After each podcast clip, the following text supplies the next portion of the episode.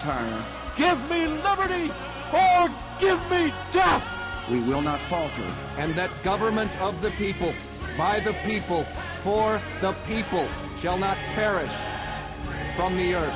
And we will not fail. Ask not what your country can do for you. Mr. Gorbachev, open this gate. Ask what you can do for your country. Mr. Gorbachev, tear down this wall. Free at last! Thank God Almighty!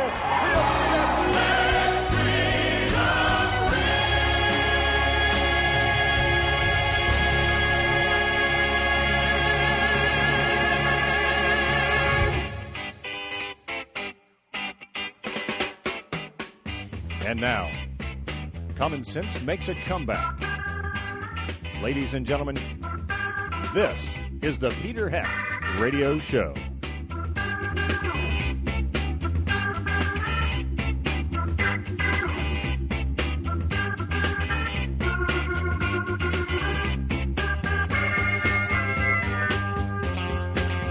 So I got a question as we start off uh, another week of broadcasting here on the Peter Heck Radio Show. Going to be with you all week. Looking forward to it. Glad you're with us. I got a question to start off this week, and it may make some of you a little uncomfortable. Never avoided that in the past and don't plan on starting right now. And specifically, the individuals it may make uncomfortable are the ministers. As I ask those of you in this listening audience to answer a question, you went to church on Sunday.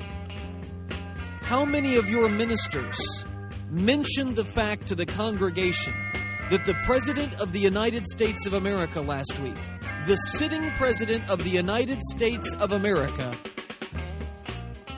came out and called God a liar? Put his stamp of approval and said that the country, our civilization, should put its stamp of approval upon something, a behavior that God Himself calls an abomination. How many of your ministers mentioned that this Sunday? Uh, Peter, it was Mother's Day. Look, I- I've got the list. I compiled a list of the various reasons why a minister might not have mentioned it. I've looked at this list, I've evaluated this list, and when you compare it to the moment that we now stand as a civilization, as a country, if it is the role of the church to be God's ambassador, speaking truth in a crooked and a depraved generation, none of these excuses come close to, to, to even Uh, to making it to giving a pass. I, it just it doesn't. And I'm not trying to embarrass anybody, and I'm not trying to hurt anybody's feelings, and I'm not trying to tell anybody how they should be shepherding their flock. I'm not trying to tell anybody how they should be running their church. But I am trying to impress upon you that you may be experiencing in your own church the very malady, the very illness, the very problem that has led us to where we now stand as a civilization. So many of us wring our hands, and so many of us get upset and shake our head and point our fingers at all of the sin and the corruption in our culture. All of the divorce, all of the adultery, all of the, the promiscuity and the fornication. We point to the greed and the and the abuses of Wall Street and K Street and every street you could ever imagine. We get upset with all of this stuff that's going on in the country. And we shake our fists, we shake our heads, we shake our fingers, shake anything that needs shaken. And yet we may be seeing in our own churches precisely how and why it's happened. I write in my book, 78, How Christians Can Save America that we can argue all we want about politics and cultural issues and social issues. And we can argue all we want uh, uh, about the about the politics and the way that government is run. But until the church is right, until the church accept, accepts its responsibility to be the conscience of our culture, the conscience of America, having the courage to speak out on the issues that impact people, shining the light of God's truth to the issues that we deal with in, America today, in the world today. Of course, that includes poverty. Of course, that that that includes a host of other things that our friends on the left called social justice issues, environment, whatever. God's truth is to be spoken to those things, but God's truth is still true when it comes to sexual morality. And if I might be so bold as to point back to God's judgment that He meted out on cultures and civilizations in biblical days, few of those civilizations were destroyed for not taking care of the poor. Doesn't mean God condones not taking care of the poor. It simply means that I struggle to find civilizations that God wiped off the face of the earth because they were uh, not taking care of, of the destitute. Few of those civilizations do I find that God has wiped off the face of the earth because they weren't embracing an environmentalist mantra. But I can point to many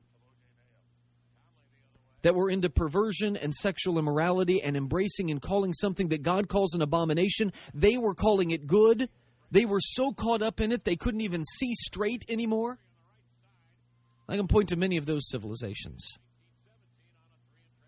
God's truth is applicable and it's to be spoken to all of the issues that we face. Yet, what's so amazing is that the very people that say things like, uh, well, you know, God doesn't just talk about abortion and homosexuality. There's other things the church should be talking about. You know what I find?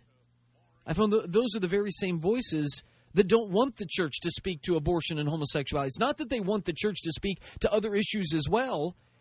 It's that they're saying that to shame the church into no longer speaking about those things.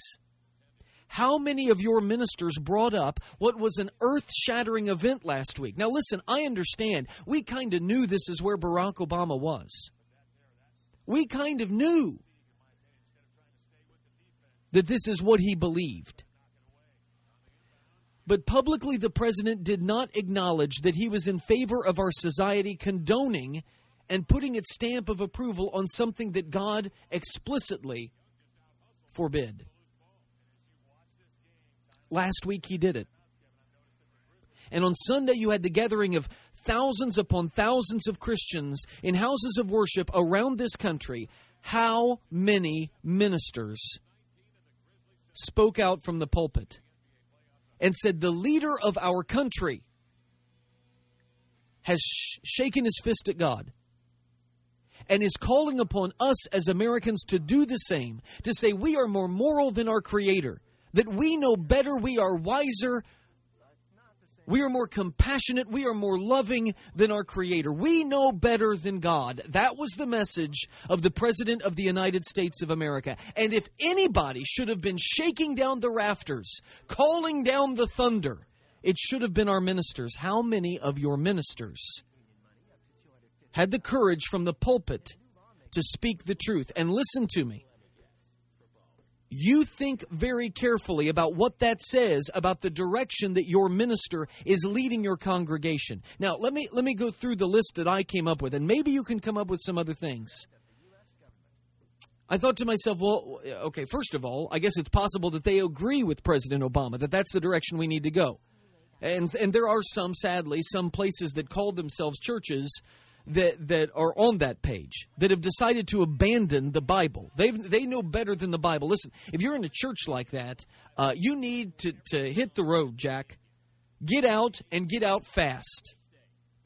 Find a place that actually holds to something, clings to something concrete and foundational, holds to the in, in, inerrant and infallible Word of God. It is the only anchor in this messed up world.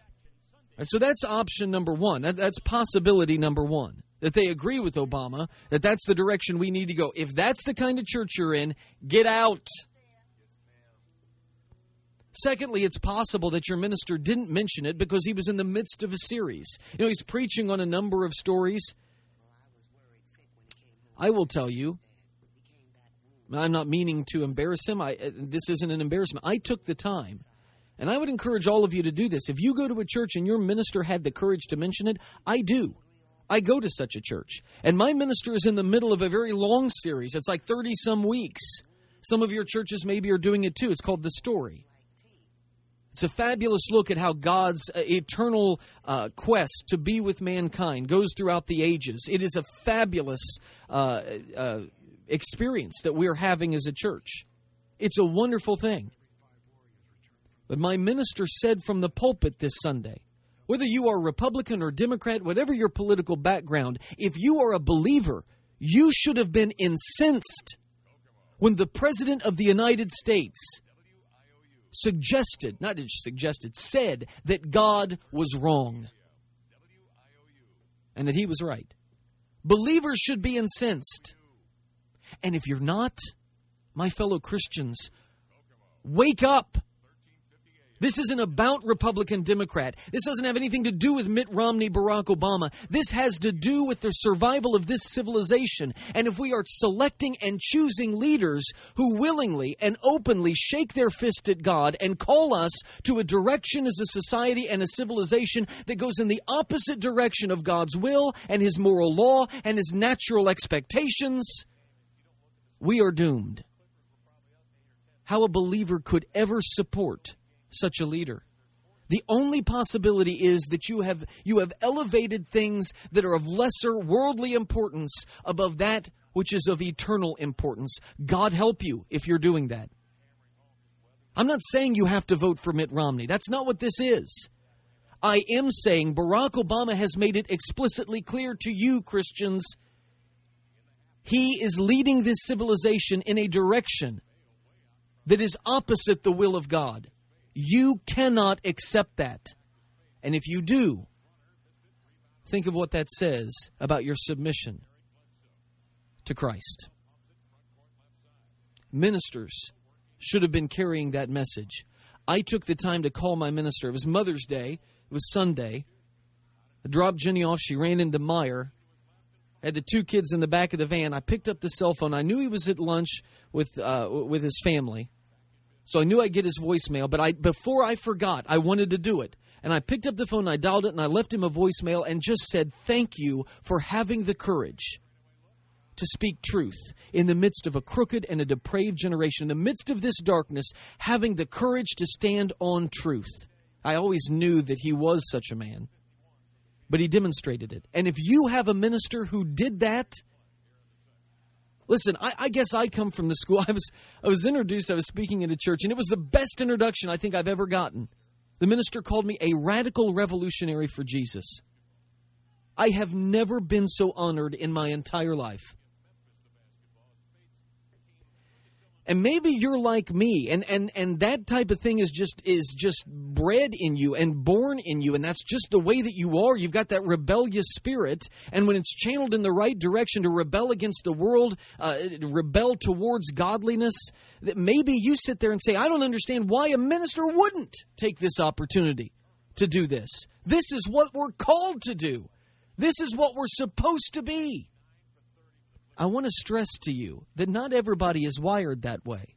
Not everybody has that same kind of personality. And for some ministers, they really, really, really have hesitations and reservations about trudging into controversial territory. If you have a minister who is like that but overcame that trepidation because he knew the importance of standing on truth and speaking truth, make sure you say thank you. You are blessed. Some ministers may have been in the middle of a series, and for that reason, they didn't get around to addressing it because they didn't want to interrupt the flow. Uh, some of them didn't because it was Mother's Day the whole point of Mother's Day goes back to the core concept of family, and that's what's at stake here. I'm looking at this story uh, from the Washington Times. Jeffrey Kuhner wrote it, basically saying, um, We're at a crossroads. We're at a crossroads. The very thing I'm saying to you. Barack Obama is telling us to go in one direction. God has called us to go in another. We are at a crossroads. Which way will we choose?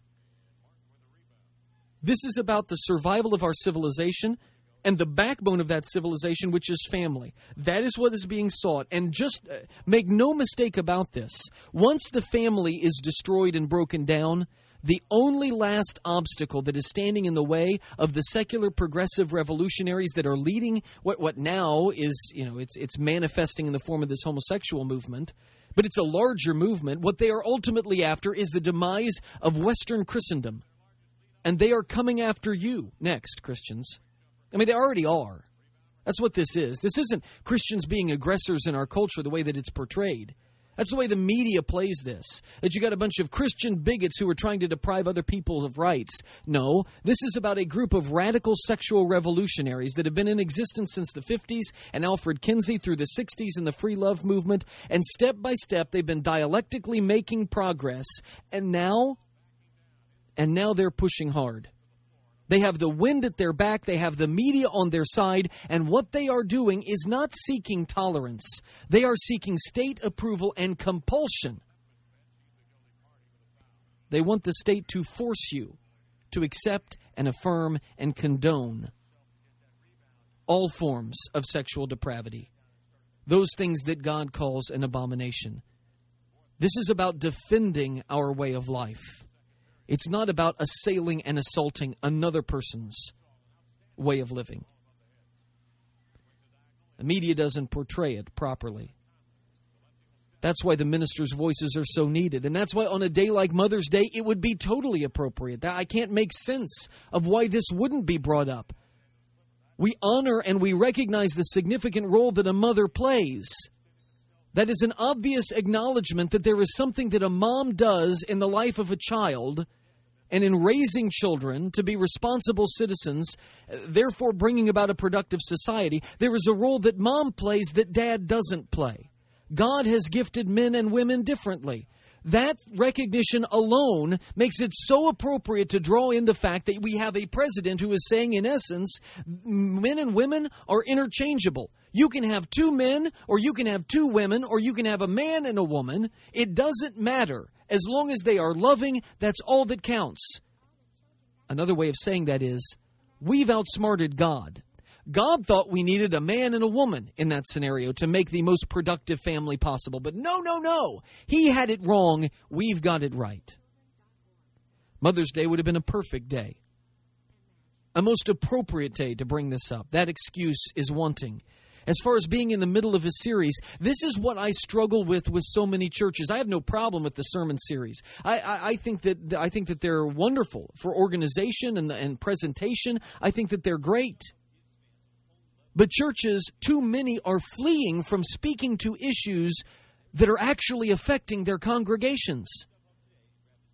They're saying we're going to talk about what happened in Old Testament days, but make no application. Or we're going to talk about what, you know, Jesus' parables were, but make no application to the way that they apply to our lives today.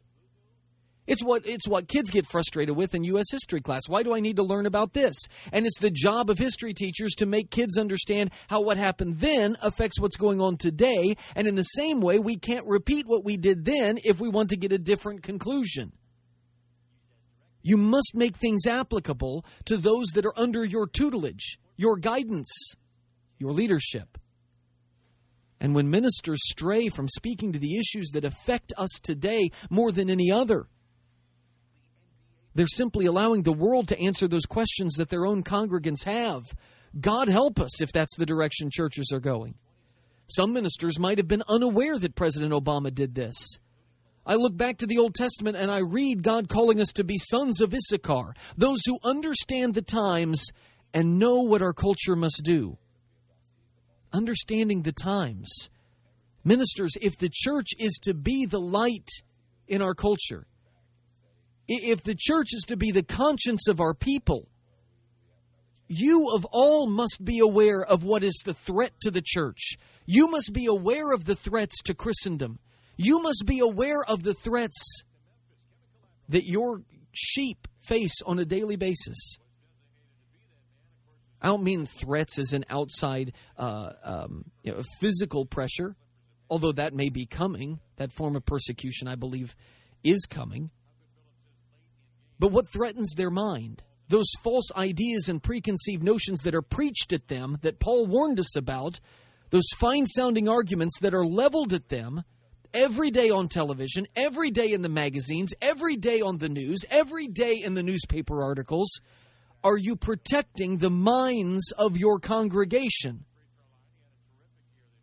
Are you training them in the way that they should go? Are you making disciples to be able to look at things through a biblical Christian lens instead of the lens of the world? If you are unaware of the issues that they are facing, then you simply can't be doing that. Still, other ministers might be worried about controversy because offended people won't contribute to your offering plates. If you are in such a church that that is the top concern, flee for the hills.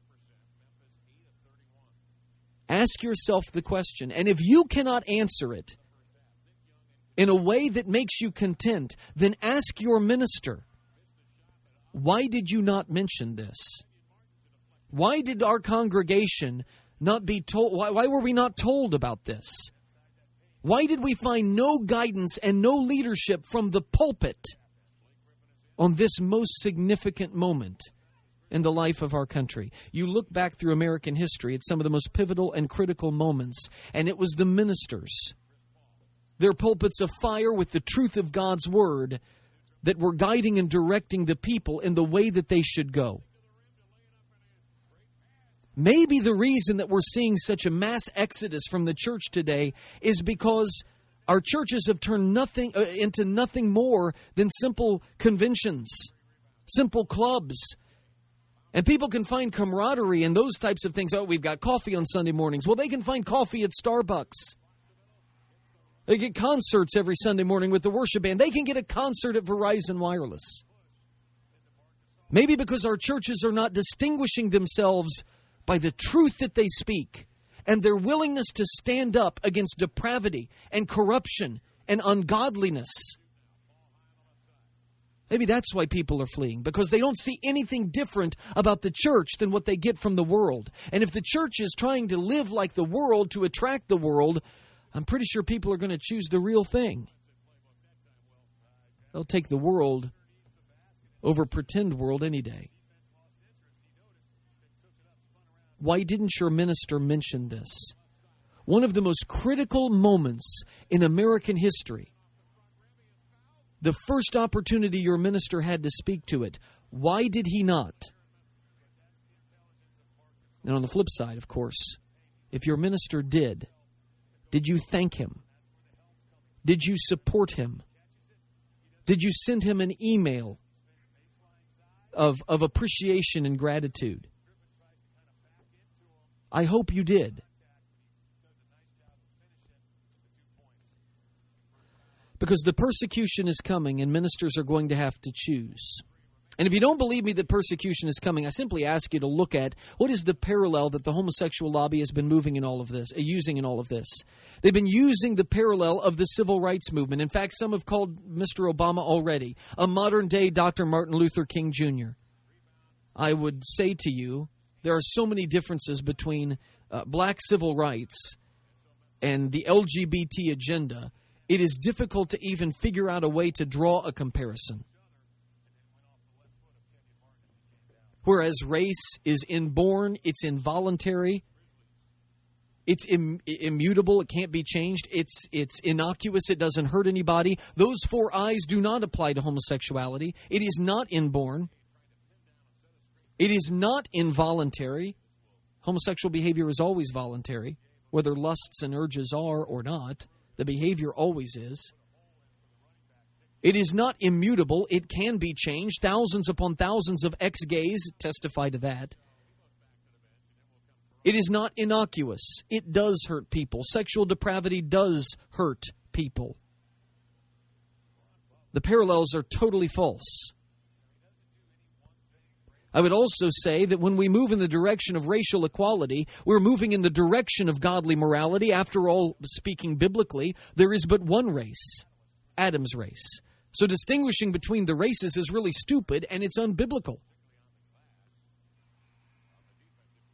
When we move towards the vision of Dr. King, we're moving towards biblical morality. In fact, that's what King relied on to make his claims, to make his case. Contrast that with Mr. Obama. His is the exact polar opposite. He is calling us to live in rebellion to God's word, not to live in concert with it. He's calling us to move in a direction opposite of Dr. Martin Luther King Jr. He's no Dr. King. Not anywhere close. But draw that parallel out, and you can draw the conclusion of what's happening.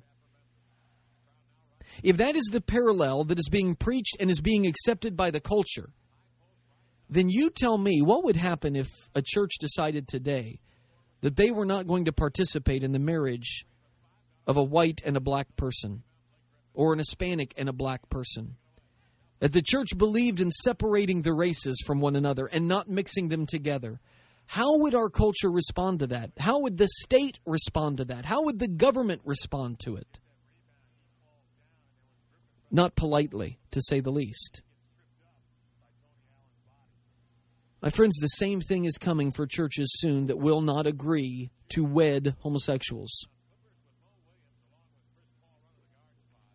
Where will your minister stand when that day comes? Where will your church stand when that day comes? Will they honor God or will they please men? I think you got a pretty good indication of the path that your church is on, gauging by what happened or did not happen in your service this last Sunday. I mean, no shame on anybody. And perhaps there's another reason. Maybe it just slipped their mind. Again, something this critical, it's difficult to understand how it could have. But maybe it just slipped their mind. Maybe they're preparing a larger sermon. There, there are other reasons. But I think you owe it to yourself, you owe it to your fellow congregants, you owe it to your family, you owe it to the country to figure out just why it wasn't mentioned if it wasn't. People say, "Well, I'm I, am uncomfortable with that. I don't want to. I don't want to rock the boat." You're doing no one a favor by taking a pass on this. If your minister is not willing to speak truth, then you need to figure that out as soon as possible. I've made this analogy before. If your doctor, if you had a question about the way your doctor was treating you, would you not ask him? Of course you would. If your financial planner, you thought his practices were a little shady, you weren't sure what he was doing, would you not ask him and call him on it? Of course you would. But your minister, for some reason, is not speaking truth on the issues that are affecting us most right now. You're going to give him a pass and not rock the boat? That says to me that you are more worried about your physical health and your financial health than you are your spiritual health. That isn't wise. That isn't good. That isn't smart. Did your minister mention Barack Obama's call to rebel against God?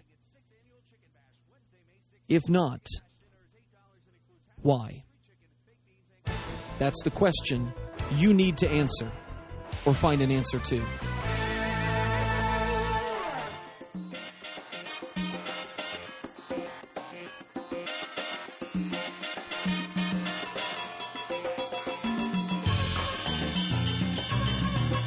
I mean, it's bizarre even for Joe Biden standards. We're going to get to this piece of audio from the Vice President of the United States here in just one second, and you don't want to miss it.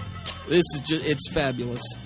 Let me thank our friends over at Gordo's Taco Shop first. You'll find them at 3015 South LaFountain Street, right next to the Pizza King, across from Star Financial Bank, across from Coffee Junkies. There, uh, LaFountain Street, 3015 South LaFountain in Kokomo, Indiana. Most authentic Mexican cooking you're going to find anywhere. Try anything with the refried beans. I love the bean burrito.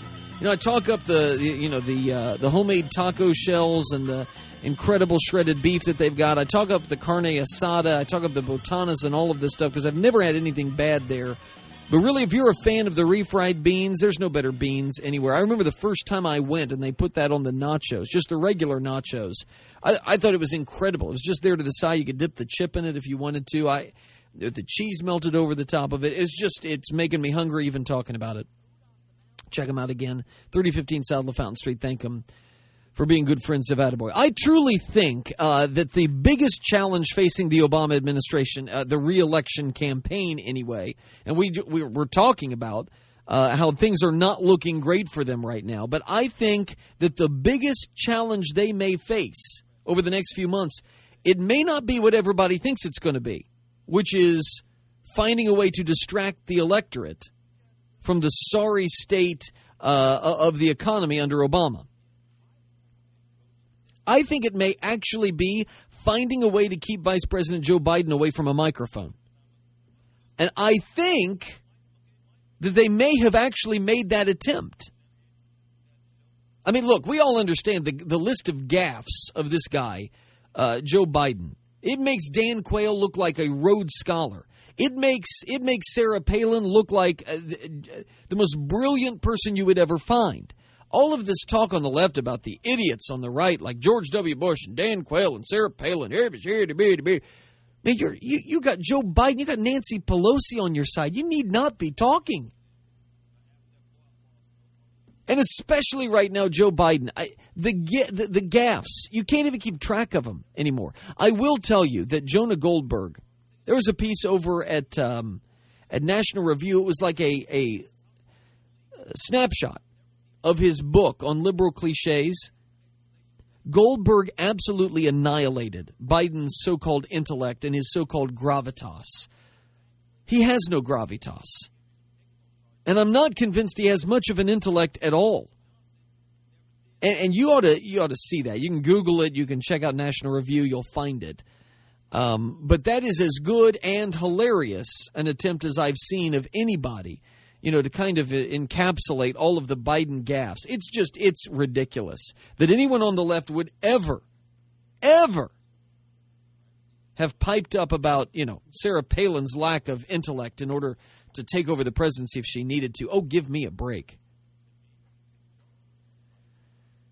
Um, but this guy, uh, Joe Biden, is causing the administration bigger and bigger headaches, even on policy matters. Now, if you haven't heard the latest, if you haven't heard this piece of audio, please understand that you really owe it to yourself to watch the video because when you compile the audio and the video, you come to the same conclusion. Uh, I mean, Glenn Beck's um, radio crew that he's got apparently is touting the theory that Biden was heavily medicated when he gave this speech. Now, at first, I only heard it. And I thought, yeah, he does sound like he's. It, it's uncharacteristically serious of Joe Biden. It's like he, this is where he's trying to, you know, really draw them in. Instead, it's just freaking weird. Um, but then when you watch it with the video, which I did later, I totally get why Beck and, and Stu and Pat and whoever else he's got there with him I totally get why they think that he's medicated because just the way that his mouth looks and the way he kind of hunches forward. So I'm I'm going to say since I believe that the biggest threat to the Obama reelection campaign is Joe Biden and a microphone, I think that maybe they slipped him something. You know, to try to uh, you know, try to prevent this. Put him to put him to sleep for a while. Okay, here it is. Uh, this is the latest. Biden is is well weaving together a speech to college kids that manages to insult uh, previous generations of Americans while unnecessarily declaring the greatness uh, of an unproven generation of Americans. He fails grammatically a couple times and, and slips on what I think is a fairly touchy policy subject, all in one short snippet of a speech. If you haven't heard, take a listen to Joe Biden speaking to these uh, to these college kids. Roll the roll the clip. You're an incredible generation. That's not hyperbole either. Your generation and the 9 11 generation before you are the most incredible group of Americans we have ever, ever, ever produced. Stop the tape. Stop. Stop. Really? I mean, listen, I, I, teach young people. I teach this generation, this young generation of Americans. I'm really impressed with a lot of them. But do we really know that they're the most incredible generation? Think about what that statement is saying. And he's stressing this is not hyperbole, which, by the way, Goldberg does a great job of ripping Biden uh, whenever he says his, not, not figuratively, literally That's one of his most favorite cliches, the tired ones that he uses. But it's never literal. What he's saying could never be literally taken. He just doesn't know how to use it. That's the great intellect of Joe Biden. But nonetheless, here he is. This isn't hyperbole. You are the most incredible group of Americans we have ever, ever, ever produced. Like, you see what I mean? It's kind of weird. It's kind of creepy. He's like trying to draw people in. I. But think of the presumptuous nature of ripping away the title of our greatest generation from so many previous generations, the founding revolutionaries. No, no, nothing compared to this generation. Really? I mean, don't they have to prove that? The, the undaunted pioneers who faced incredible hardship to move westward. Nope, nothing compared to this generation. Why, these kids have to get out their electronic devices every morning and send messages to each other. It's nothing. The pioneers did nothing like that. You see what I mean? Maybe in the end, this generation, young generation of Americans, will prove themselves, however, for whatever reason, to be the greatest American generation. But to say that they already are, stupid. I mean, we can call it anything else you want to call it that's nicer, but it's just dumb. The courageous Civil War era Americans that kept the Union together. The industrial, the, the inventing giants of our past that transformed the United States into a superpower, the World War generations. You just rip it away from them. And you hand the title to a group of kids who have yet to prove whether they will, uh, like their parents, simply rest on the blessings of liberty that others have given to them, rather than demonstrate the resolve to preserve even greater blessings of the generation that's going to follow. To me, that was the worst part of the speech. But Biden wasn't done. Let's go ahead and roll this uh, roll this forward. You volunteer more than my vaulted generation of the '60s. You're you're what? I mean, maybe I, look, maybe I'm wrong on this. I think the word he's looking for is vaunted. Isn't the vault what you do in Olympic games? I know we got the Summer Olympics coming up. Maybe that's where Biden is in his mind in his heavily medicated state. The, the vault, isn't that what you run down the little runway there and you pounce off of and flip through the air? His vaulted generation of the 60s? And again, maybe that's a, an okay use of the term. I don't think it's common. I think vaunted is the word that he wanted, but his vaulted generation of the 60s, yes. 2.8 million of you since 9 11 have volunteered to serve in the United States military. 2.2 million have strapped on boots that have taken them across the scorching sands of Iraq or the God forbidden landscape of Afghanistan. Stop. I think it's God forsaken landscape. If it was God forbidden, then I don't think they'd be there. It's God forsaken, that landscape. I suppose it doesn't matter. This is a Joe Biden speech. What did we expect? I'll tell you what we expected. We expected him to find somebody in a wheelchair in the crowd and say, hey, stand up, let him see you. Or refer to Mitt Romney as President Romney. All right, sorry, let's go ahead and finish this. Thousands of fallen angels. And hear me them tell me, and I read, that your generation is not ready to take on responsibility. God. What is wrong with this guy? I'm sorry. What is this a graduation speech? Is, I mean, tell me, is this a commencement address? Because if so, what's what is this? This is why Beck and his crew are saying he's medicated. There's something wrong with this guy. Don't you love all of the liberals out there? Well, Sarah Palin just wasn't ready to be president. If if she would have needed to have been, she wasn't ready to become president. So I'm I'm going to vote for, for, a guy less qualified uh, to be the actual president, and then this guy to be the to be the VP. They tell me that this generation isn't ready to lead. I just have one question. What are you wearing?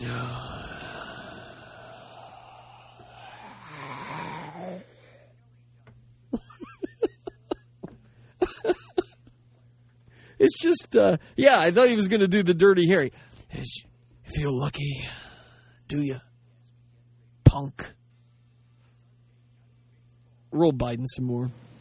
Folks, you're also your generation is in the cusp of the most incredible change in world history.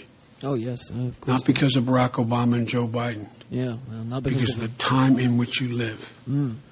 Mm, mm. Your generation is going to live through us being able to make solar energy as cheap as gas, a coal, excuse me, as, as coal. Stop, stop for a second. Okay, a couple things to say about this. First of all, the old Freudian slip right there.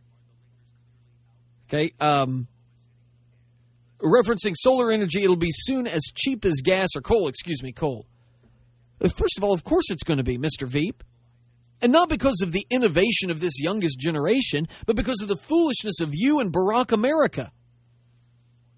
By the way, Barack America is the famous gaff name that Biden slapped on Obama the very first time he took the stage to introduce him as his running mate. Help me welcome Barack America. but seriously, that that's why we're going to have solar energy as cheap as gas, not because it's been innovated and it's become less expensive, but your guys' policies are jacking up gas prices through the roof. And you got a president who promised to bankrupt the coal industry because of how expensive it would be to produce under his cap and trade scheme.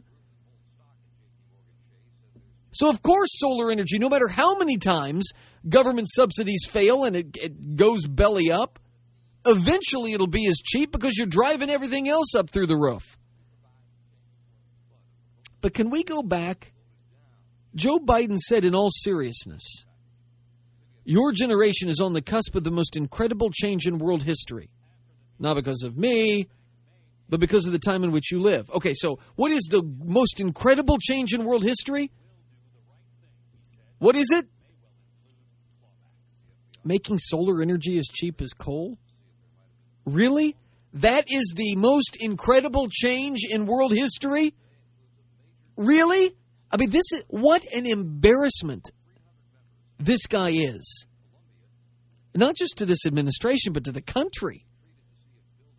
I, I just, uh, I will not suffer the foolishness of those on the left that ever want to tell me about how uh, Sarah Palin was unprepared to become president. Give me a break. Listen to this clown. I say that with all due respect. Listen to this guy with his clownish stuff that he's throwing out there. Uh, I'm, I'm just, I'm floored by this. And of course, what an embarrassment to bring this up in front of an informed audience.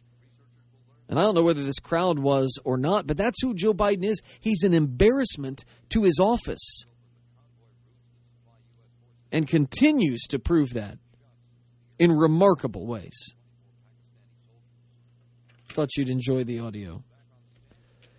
Because you are the the most incredible radio audience that has ever ever ever existed. Thanks to our friends of Attaboy Productions Incorporated, like those at Terrell's Auto Service. Check them out, 613 East Peyton Street. You got problems with your vehicle, whether it's major auto repair that you think you're going to need or minor auto repair. You want to take it to the experts so they can diagnose it. All of their mechanics there are ASE certified. They've worked at the big dealerships. Now they're doing it the right way, and they're saving you money. Whether it's an oil change, like I said, major auto repair, minor auto repair, they work on uh, on uh, the the old cars. What are they called? The classics. Ew antiques. That's the one I was looking for. They work on the antique cars. They also obviously work on diesel engines, regular engines, all of that. They're experts. Terrell's Auto Service, 613 East Peyton Street in Greentown. Thank them for being good friends of Attaboy, as are the folks at Norris Insurance. You got a vehicle on the road because Terrell's is keeping it there. You need to have it insured. Why don't you think about Norris Insurance branches all over central Indiana? They will come running. So we'll be back for more of the Peter Heck Radio Show right after this.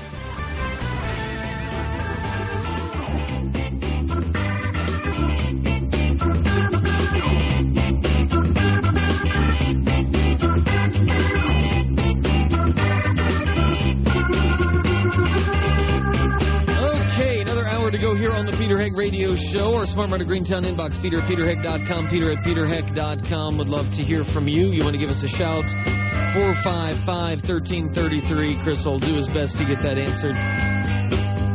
If you want, if you want to talk to us, that's the way to do it. 455 1333, the number. Smart Water Greentown inbox, peter at peterheck.com. Got it? Good. Big hour, two. A lot of things going on, a lot of things percolating. But I have to start off with, with this, this whole homage to the moderates. Do you ever notice? Do you ever? I, I, surely you do. Surely this is not lost on you. That the only time anybody ever laments the loss of moderates, it's when it's a, um, it's when Republicans, conservatives are doing well. When it's a big win for the Democrats, like in 2008, a big a big landslide year for the Democrats. You don't hear anybody complaining and, and moaning and whining in the media about, oh, where have all the moderates gone? Where are all the moderates? Now, part of that is because they view every liberal as a quote unquote moderate. They've redefined what moderate means. Remember um, uh, uh, um, Professor Wysong at Indiana University Kokomo? The old big stink that we had about that. Where he marked on the student's paper that Nancy Pelosi is a middle of the road politician. That's what I mean. Nobody complains about the loss of moderates on the left just because they've redefined the whole political system, whole political spectrum, I should say. So people like Pelosi are about as far left as you could ever imagine. Oh, those are moderates.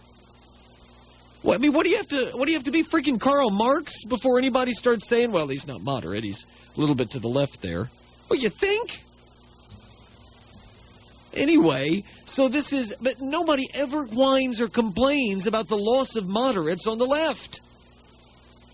It's only when conservatives start winning that everybody starts wringing their hands and, oh goodness, have we lost, have we lost the moderation in our deliberative bodies? What's going to happen? We get we get conservatives in there. Well, there's no moderates left to, to reach across the aisle. Nobody gives a flip about reaching across the aisle when Democrats win big. Nobody worries about it. Nobody whines about it. Nobody's con- concerned and doing all of these interviews and talking to all these people. Nobody's getting intestinal discomfort when Democrats win big because, oh, we've lost the people who will reach across the aisle. Because they don't want to reach across the aisle to Republicans. It's only when Republicans start electing guys who say, you know what, we're going to stick to our principles. We're, gonna, we're, we're not going to reach across and, and go along with and compromise with socialists on the left. Only then.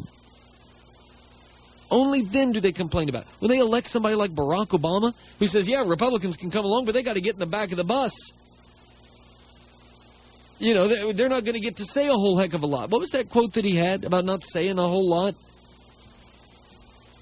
Republicans aren't allowed to. Elections have consequences. I won.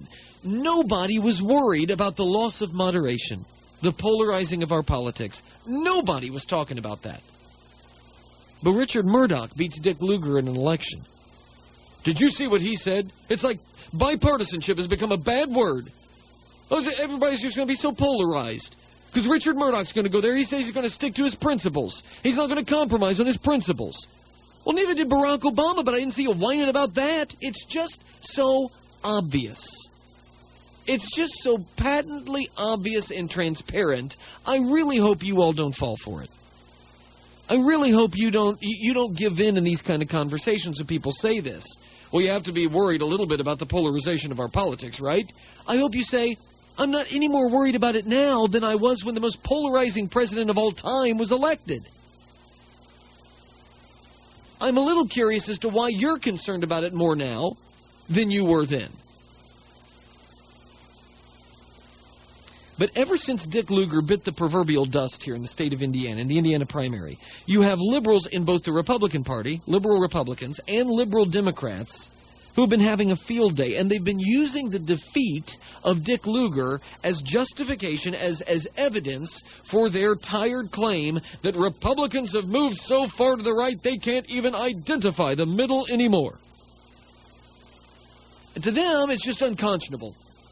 They cannot fathom how a political party would choose to embrace such a radical ideology so far from the mainstream. Look, I don't want to burst anybody's bubble because I know how proud these folks are of themselves that say this nonsense. Actually, what am I talking about? Of course, I want to burst your bubble. because it's a stupid bubble. It's a really annoying bubble. It's a bubble that needs to be burst. It's a childish bubble. These folks, these liberals, think they've got a winning campaign slogan, and so they're loading their rhetorical bombs as fast as they can drop them out there in the media and in the press. But I want you to stop and think about it. Think about what they're saying. This dangerous rightward shift of the Republican Party so far out of the mainstream. Stop and think about this. When did that dangerous rightward shift start taking place? When did it start taking place? In our modern era, started taking place in the lead up of the 2010 elections, didn't it? That's when the Tea Party was born, that dastardly group of ne'er do wells, the Tea Partiers. That's when they tell us that this, this rightward shift began to take place. That's when the Republican Party moves so dangerously away from the American mainstream. It's imperiling the country. Oh, we are so worried. Just look at Diane Sawyer's constipated face. So worried. Now, could somebody refresh my memory? How did mainstream America react to that outrage of all of those conservative Tea Party Republicans? Somebody remind me. I oh yeah, they elected those individuals in historic, unprecedented numbers. So the dangerous rightward shift that is embodied by the Tea Party that was so out of touch with the American mainstream, it was so out of touch with the American mainstream that the American mainstream elected them in historic numbers. Uh, something's not quite adding up right there, Ace. What's what's going on, Slick? We're not quite getting it. I'll tell you, either the American people are too dumb to know that these radicals don't think like them, or the liberals who are making up this line don't really have a clue what mainstream America is. I'm going to bet on the latter. I'm going to say this isn't about mainstream Americans not realizing what the Tea Party, uh, uh, these Tea Party candidates stood for or stand for. I don't think it's an issue where uh, voters were just too dumb and they got they, they got snowed under. Because these Tea Party types, unlike other politicians, were about as clear as they could possibly be about what they believe and what their principles are. I don't think mainstream America was hoodwinked. I think they knew exactly what they were voting for. And since they voted for these individuals to argue that these individuals are out of the American mainstream, when the American mainstream elected them in huge numbers, doesn't make any sense. What it should indicate to you is that these geniuses that think that Nancy Pelosi is mainstream America, they don't have a stinking clue what mainstream America is. I've said for a long time, I've said for a long time, and I stand by it, that there are a lot of people on the left. Um, there are a lot of people on the left that would literally be shocked if they knew what, what, what a majority of Americans, even that call themselves Democrats, really think about issues. Whether or not it translates into votes. I think that there's even a large number of Democrats, people that go in and vote for Democrats, who, if you really ask them, and they had the and the, they had the promise of anonymity, and they could just be honest and straightforward with you, I bet a lot more of them have conservative tendencies than would ever admit it. And if there is anything that has proven itself historically to be out of the American mainstream, it's not conservatism. It's this unfettered modern liberalism. Over and over and over again, it's been proven to be out of the mainstream. Why do you think liberals run away from the label liberal? Conservatives don't do that. You don't see conservatives trying to hide from what their label is. In fact, what you actually see is a lot of liberals that want to convince everybody that they're conservative. Um, historically, if there's anything out of the mainstream, it's liberalism. It, what, that's exactly why Nancy Pelosi and Barack Obama's fundamental misreading of the 2008 election results. They believed that this was uh, th- this was the result of America putting its stamp of approval on liberalism, and so they went hog wild. And what happened? Turned into an epic nightmare for them just two years later. But it's not going to stop them. These liberals are going to keep going with this. They're going to keep running with their rhetoric. They're going to keep making fools of themselves as they do, and it's our responsibility to point out how foolish it is, which is my whole point in all of this. You cannot complain about the loss of moderates when you only consider conservatives to be fringe, to be radical. It doesn't make it. Let me give you an example. Paul Begala used to work in the Clinton White House, now a CNN guy. Here's Paul Begala on the uh, writing about the loss of Dick Lugar, Republican moderate. Let's be honest, he was he, he was a liberal, moving left on a number of issues. On on some issues, still conservative. But the loss of the great moderate Dick Lugar. Here's what he wrote. Paul Begala. The longest serving Republican in the Senate was unceremoniously dumped last week by the Tea Party fringe. He was just too doggone moderate, too ready to compromise with the Democrats. Thanks for that, Senator Lugar. Oh, and you're fired. Today's Republicans are different. They truly have put partisanship ahead of patriotism. I mean, is this kind of jingoism? Is this kind of uh, rhetorical fluff? What? I mean, yes, it is what they go for over at CNN. This is what counts for serious analysis over at CNN. Um, but in other words, you're moderate when you're a Republican who compromises your conservative values with liberal Democrats. That's what makes you a moderate. I wonder if Begala would use the same descriptors for Democrats who sometimes side with conservatives being dumped by their party.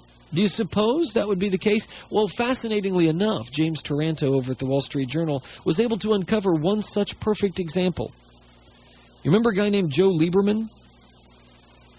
Good old Joe Lieberman was dumped by his party.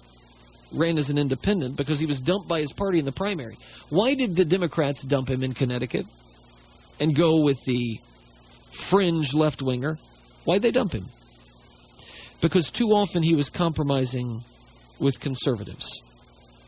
So, if this uh, Paul Begala fella is consistent, and he's truly lamenting the loss of moderates, people who would reach across the aisle, we would surely find him writing something about how um, Joe Lieberman, long serving Democrat in the Senate, was unceremoniously dumped last week by the far left fringe. He was just too doggone moderate, too ready to compromise with the Republicans.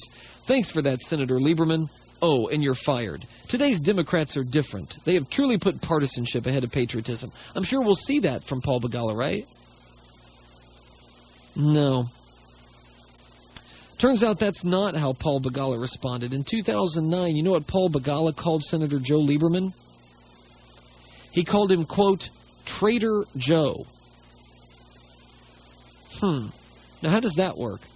How is it that when you are a Republican who compromises with Democrats like Dick Lugar, uh, you're you're a statesman, you're a moderate, but when you're a Democrat like Lieberman who compromises with conservatives, you're a traitor. How does that work, Mr. Begala? What's going on here? This is why I led off the, the hour. That's why I led off this segment by simply saying, let's just drop all of this trash about the loss of moderates on the Republican side. Let it go in one ear and out the other. It's stupid. The reason Democrats are doing this is because they're desperate. They, they don't want to lose to conservatives, and so they've got to try to use whatever rhetorical bomb they can to tarnish the Republicans they're running against. And one of the major methods of doing that is to portray them as fringe individuals. Democrats know that as long as more conservatives are elected, the less chance they have of getting their way, getting their agenda uh, passed. Which, by the way, their agenda is what truly defines being out of touch, out of the mainstream. And they know as long as conservatives like Richard Mourdock are elected, they're not going to be able to push that agenda through. That's why they're reacting this way. Not because they're really concerned about the loss of moderates. You see the way they feel about the loss of moderates when it's a moderate Democrat. They call him a traitor. What they're worried about is advancing their agenda. And they know conservatives are going to thwart that agenda. Had there been more conservatives in Congress, Obamacare would have never been enacted. That's what they're worried about. Just remember that. And it's not just Begala. When Joe Donnelly starts running around talking about how Richard Mourdock, he, he, he thinks partisan, bipartisan is a bad word, is a dirty word. You have to be able to reach across the aisle and work together. Keep in mind, this is the same guy that joined in a unanimous vote to take over one sixth of, of the uh, of the American economy. A unanimous vote amongst Democrats that didn't get a single Republican vote. You want to know how concerned Joe Donnelly was on a critical piece of legislation about working across the aisle? He voted in lockstep with his party on one of the most important and significant and huge fundamental shifts in American governing philosophy, in American history. Joe Donnelly was as big of a party boy as you could possibly be. Screw bipartisanship. I know that not a single Republican, even those moderate Republicans, are going to vote for this. But I'm marching on with my party. That's how concerned Joe Donnelly is about reaching across the aisle on big stuff. Now, again, if those are Joe Donnelly's principles, fine. But don't come in and talk about how you're Mr. Moderate and going to reach across the aisle when on the issues that matter most, you don't want anything to do with it. All I'm saying to you is Democrats are Democrats, Republicans are Republicans, conservative uh, conservatives are going to be conservative and liberals are going to be liberal. And that's the way that it is. You got people of differing philosophies, and they state their case to the American people, and the American people embrace it. Who you should be leery of are those that want to run from what their ideology is and pretend it's not. And in order to get elected, simply try to paint the other side as fringe kooks when they're just as fringy on their side as the people they accuse uh, uh are on their side. Pay attention to the fact that you only hear the, the lamentations about the loss of moderates when conservatives are winning. When liberals are winning, nobody's too worried about it. That should speak volumes to you. These people are frauds. Just understand it, see through it, and let others know. Thanks to our friends of Attaboy Productions Incorporated, like those over at Gordo's Taco Shop. Open until 9 p.m. tonight, every night except Sundays, closed on Sundays. Many a Sunday. Not as often anymore, but many a Sunday I have been devastated. Thinking I was going to enjoy. I remember back during football season, back during the NFL, which is coming up again for too long. Back during the NFL season, Sunday night football, I thought, man, it's going to be great. I'm going to go grab some Gordos, going to enjoy the SN, uh, SNF. Took me a second. Was looking forward to it, and then it, sometimes I'd even be in the vehicle, and it would hit me. Oh, man. But I think it's admirable. Businesses that close on Sundays.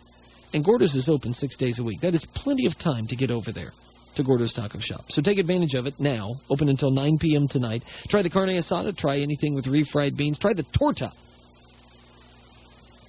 Torta is like this little Mexican sandwich. Oh, it's not little. Nothing's little at Gordo's. Most authentic Mexican cooking that you're going to find anywhere in this area. Check them out. Gordo's Taco Shop. Thank them for being friends of Attaboy, as are the folks over at Norris Insurance. You can check out Norris Insurance all over uh, Central Indiana. They've got branches. Check them out. Talk to any of their number, uh, great number of great agents. I'm stumbling through this. It's kind of brutal. Talk to any of their any of their great agents at Norris Insurance. They will come running. Okay, I think I need a commercial break. We'll do that. We'll grab a break. When we come back, um, really, really, if you're in the labor union and you got these dues that you pay, and you're constantly told how those dues are going to help you out, I want to tell you what your dues went towards. And you decide for yourself whether or not you think it was worth it. You know the whole point of right to work? Whole point of right to work is to make sure that labor union bosses are accountable to the worker. Right to work is great as far as empowering the worker. Because it puts the worker in a position where they can say, when labor union bosses are doing this with my dues, that's not helping me out. That's not doing anything on my for my benefit or on, on my account. I'm not going to support you if you keep doing this kind of stuff. It eliminates the fraud and the abuse and the nonsense that labor union bosses so often use dues money for. And if you want a prime example of it, I've got it for you. We come back next right here on the Peter Heck Radio Show.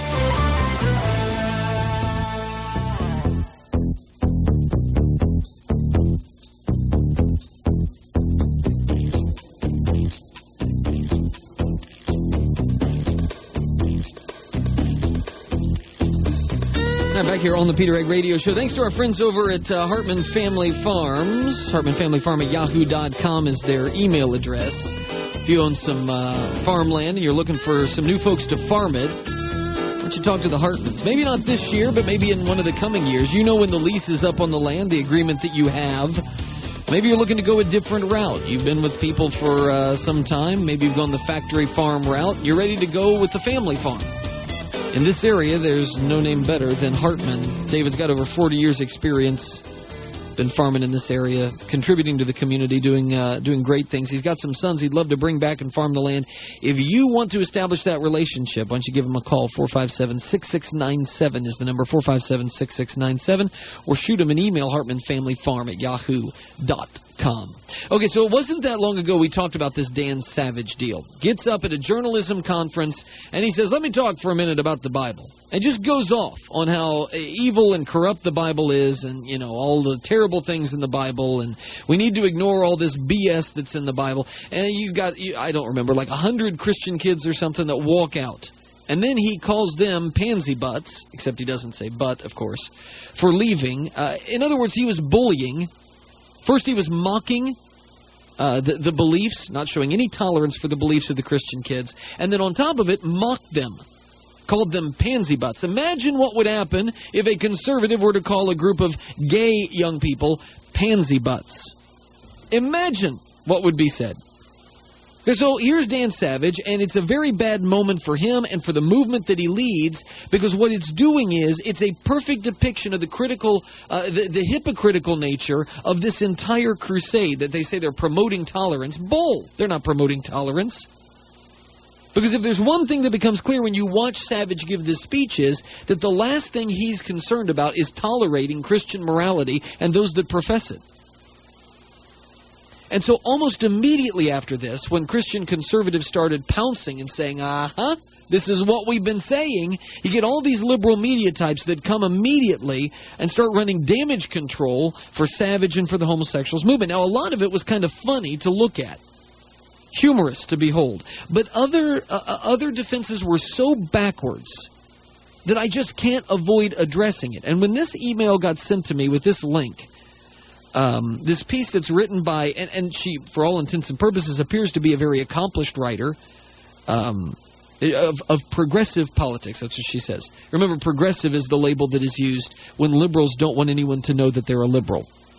That that's what's going on there. Okay. Um, that's like me being afraid of being known as a conservative, so I call myself a uh, a tradition-minded individual. I, I'm traditional. You're conservative. I have no problem acknowledging that. Anyway, this this lady uh, Amanda Marcotte, Marcotti Marcotte, she writes for Slate, which is a left-leaning site, and uh, and she concluded that the right's outrage towards Savage's bullying was quote you love this manufactured. We're just manufacturing it. We weren't really upset that he called the Bible BS and he made the Christian kids storm out of the room and, then and then called them pansy butts and, and for doing so. No, it's just all man, uh, manufactured.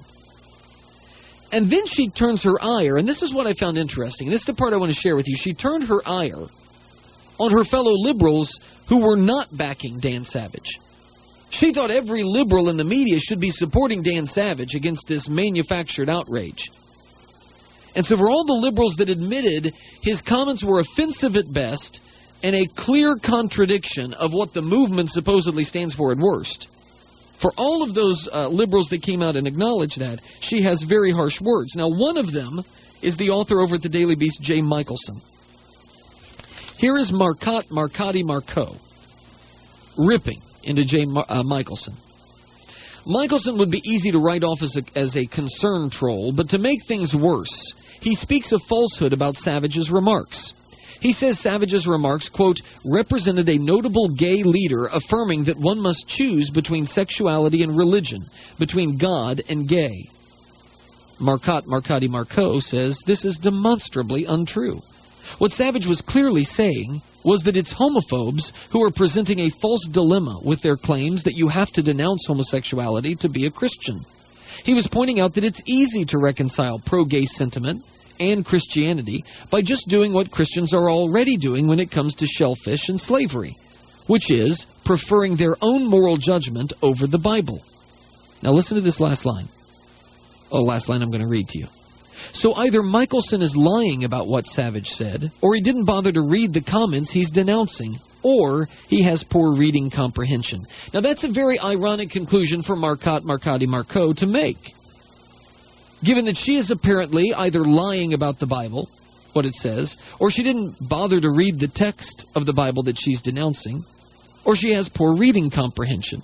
In other words, she's guilty of the very offense that she's claiming Michaelson is guilty of. Here's what I mean the Bible does not condemn or teach believers not to eat, eat shellfish. The, the Bible does not teach believers to own slaves. Nowhere does the Bible do that. Nowhere is there a is there a, a, a prohibition against eating shellfish. Nowhere is there a commendation of slavery. Let's let's look at him on the former about the shellfish. The Bible is explicitly clear that the regulations about not eating shellfish or eating shellfish and all of that, they were meant for the ancient children of Israel only. That's it. Those are the only people to whom those rules applied, and they applied for a specific reason at the time. God didn't want them intermingling with other pagan cultures. And that's why he gave them these weird dietary guidelines. If you're required to eat something that is your neighboring country's God, you're probably not going to be able to marry somebody of that other country, that other nation, that other tribe. If you're called to sacrifice something that the other culture worships, they're probably not going to want to intermingle with you because you're killing their God on an altar to your own God. That's what these regulations, one of the reasons these regulations were, were put into place. Now, there's testing faith and all of that. But those regulations about shellfish were meant only for one nation, and that's the children of Israel. They don't apply today. Does Marcotte Marcotte Mar- Marcault not realize that? Does Dan Savage not realize that? In other words, they're just totally ignorant of what they uh, what of they speak. And the idea, the second one, that the Bible condones slavery, is such a warped conclusion that it's really difficult to know where to start. Um, First, understand that what Marcotte, Marcotte, Marcault, and Savage, uh, when, when they read the word slavery in Scripture, they are viewing that word, and we all have a tendency to do this, they are viewing that word slavery through the New World race based slave system that, that we've experienced here in America. When they read slavery, they think Africans under the whip of their masters. That's what they think. That's what most of us think when we think of slavery. But that is not the lens through which the biblical writers were looking. That was not the slavery of their day. Now, I don't have time in this segment to go into this, and this isn't a segment about the Bible and slavery. But there are remarkable distinctions, remarkable distinctions between what, what, what was the biblical idea of slavery and what is our modern idea of slavery.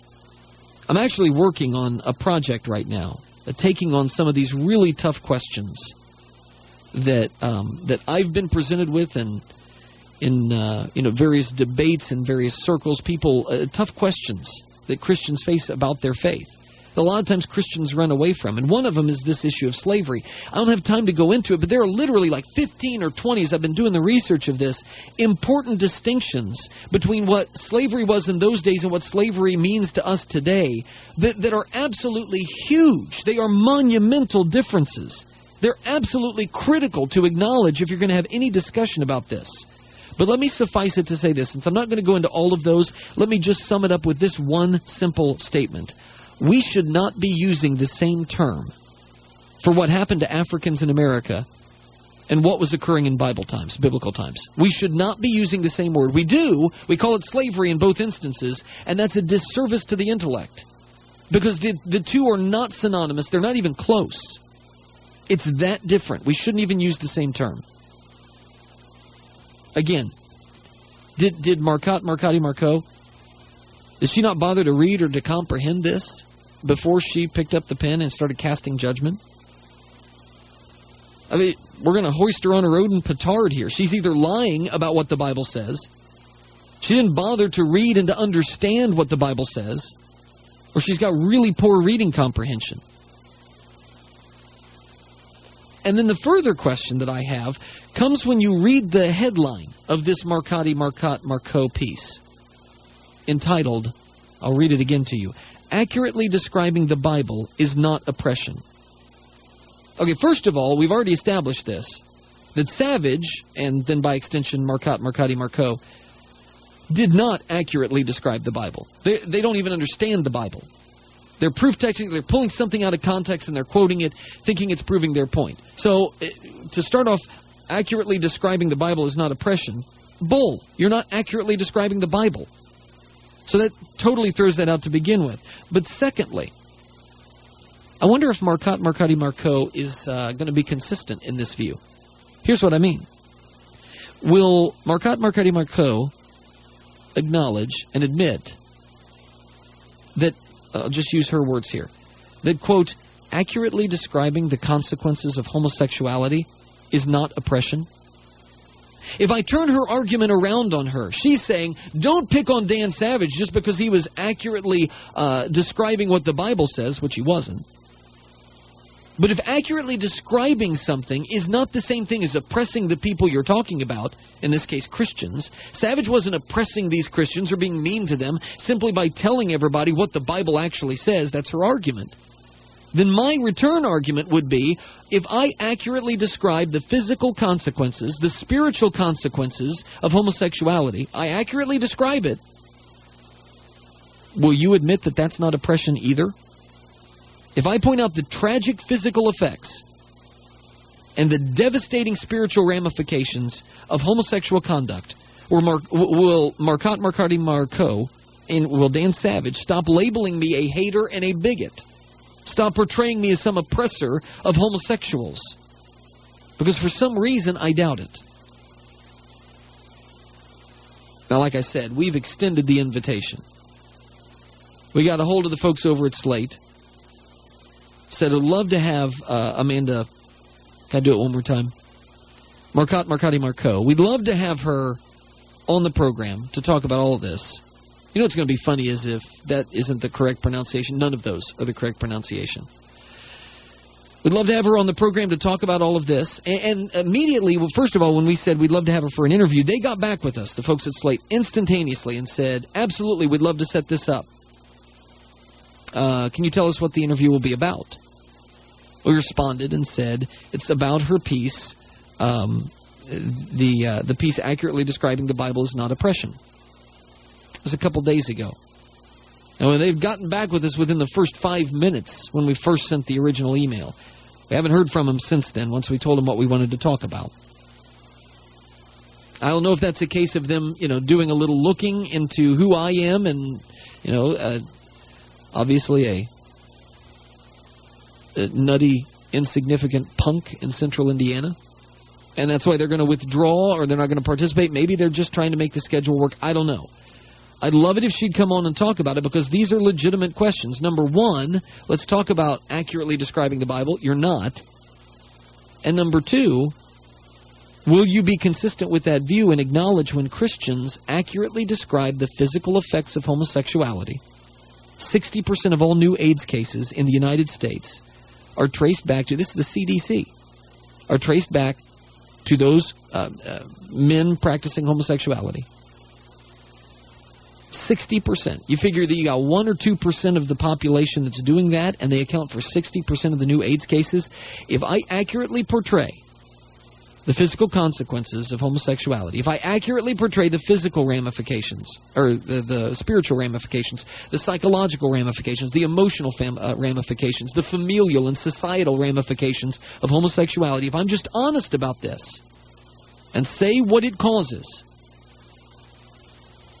will you acknowledge that in and of itself does not make me a hater, does not make me an oppressor or a bigot? Those kind of questions is why I will be uh, thrilled, but very surprised if Marcotte Marcotte Marcotte comes on the show. You knew I was going to get it in one more time. I'm just trying to be polite. I'm trying to make sure I, I pronounce the name the right way because I don't know her. Let me know what you think. Peter at peterheck.com. That's peter at peterheck.com. Thanks to our friends at Norris Insurance for all of your insurance needs. They will come running branches all over central Indiana. Check them out today and thank them for being good friends of Attaboy. You hear about this? Uh, I mean, I, I hesitate to even bring this up, but it is a mailbag. Excuse me, it is a mailbag Friday. And my inbox was lit up last night about this issue with the literary agent and the pamphlet that was used until 2007 about Barack Obama. You heard about this? I know, I, and the reason I hesitate to bring this up is because I can only imagine the oh, I knew it, you're a closet birther. Uh, actually, to be completely honest, I was the one that said, even before the birth certificate ever came out, uh, I thought it was really dumb that he would spend thousands upon thousands of dollars to not just produce the birth certificate. It's not like it's a secret document. Why defend your right not to show your birth certificate in court? It's just bizarre. I said at the time I thought that that was bizarre, but that I truly believed he was born in the United States. What I figured was he he just didn't have a copy of the original because he moved around, because it got lost in the shuffle, and there weren't accurate records. And Obama knew that if he couldn't produce one, that that was going to only further all of this. I mean, I I think that the guy was born in America. I've always thought that because if the Clintons can't dig anything up on you, it probably isn't there. That's always been my long-standing position on this. Have I thought that Barack Obama acts very suspicious about the whole thing? Absolutely, I do, and I think it's bizarre. So when I see this story, and if you don't know what I'm talking about, I'll fill in the holes when we come back. But when I saw this story about um, this literary agent with a pamphlet acknowledging that Obama was born in Kenya, my initial thought wasn't, oh my goodness, he really wasn't born in the United States. I'll tell you what my initial thought was, but I'm not going to tell you until we come back. After this short commercial break right here on the Peter Heck Radio Show. Stay tuned.